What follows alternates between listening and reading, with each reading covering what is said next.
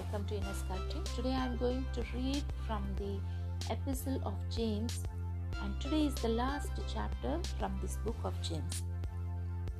Look here, you rich people, weep and groan with anguish because of all the terrible troubles ahead of you. Your wealth is rotting away, and your fine clothes are moth eaten rags. Your gold and silver have become worthless the very wealth you are counting on will eat away your flesh in hell. This treasure you have accumulated will stand as evidence against you on the day of judgment. For listen, hear the cries of the field workers whom you have cheated of their pay. The wages you held back cry out against you. The cries of the reapers have reached the ears of the Lord Almighty. You have spent your years on earth in luxury, satisfying your every whim. Now your hearts are nice and fat, ready for the slaughter. You have condemned and killed good people who had no power to defend themselves against you. Dear brothers and sisters, you must be patient as you wait for the Lord's return. Consider the farmers who eagerly look for the rains in the fall and in the spring. They patiently wait for the precious harvest to ripen.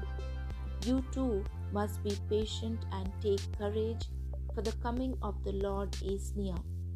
Don't grumble about each other, my brothers and sisters, or God will judge you. For look, the great judge is coming.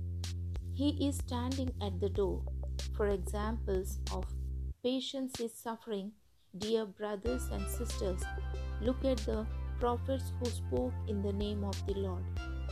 We give great honor to those who endure under suffering. Job is an example of a man who endured patiently. From his experience, we see how the Lord's plan finally ended in good, for he is full of tenderness, and mercy. But most of all, my brothers and sisters, never take an oath by heaven or earth or anything else. Just say a simple yes or no so that you will not sin and be condemned for it. Are any among you suffering? They should keep on praying about it. And those who have reason to be thankful should continuously sing praises to the Lord. Are any among you sick? They should call for the elders of the church and have them pray over them, anointing them with oil in the name of the Lord. And their prayer offered in faith will heal the sick, and the Lord will make them well. And anyone who has committed sins will be forgiven. Confess your sins to each other and pray for each other so that you may be healed.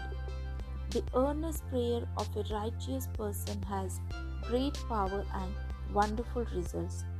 Elijah was a, as human as we are, and yet when he prayed earnestly that no rain would fall, none fell or for the next three and a half years. Then he prayed for rain, and down it poured. The grass turned green, and the crops began to grow again. My dear brothers and sisters, if anyone among you wanders away from the truth and is brought back again, you can be sure that the one who brings that person back will save that sinner from death and bring about the forgiveness of many sins. Amen. Let God bless each one of us and let our lives be very fruitful to others. Amen. I'll be coming up with some more scriptures or a few motivational talks so that we all get strengthened every day. God bless you all. Bye bye.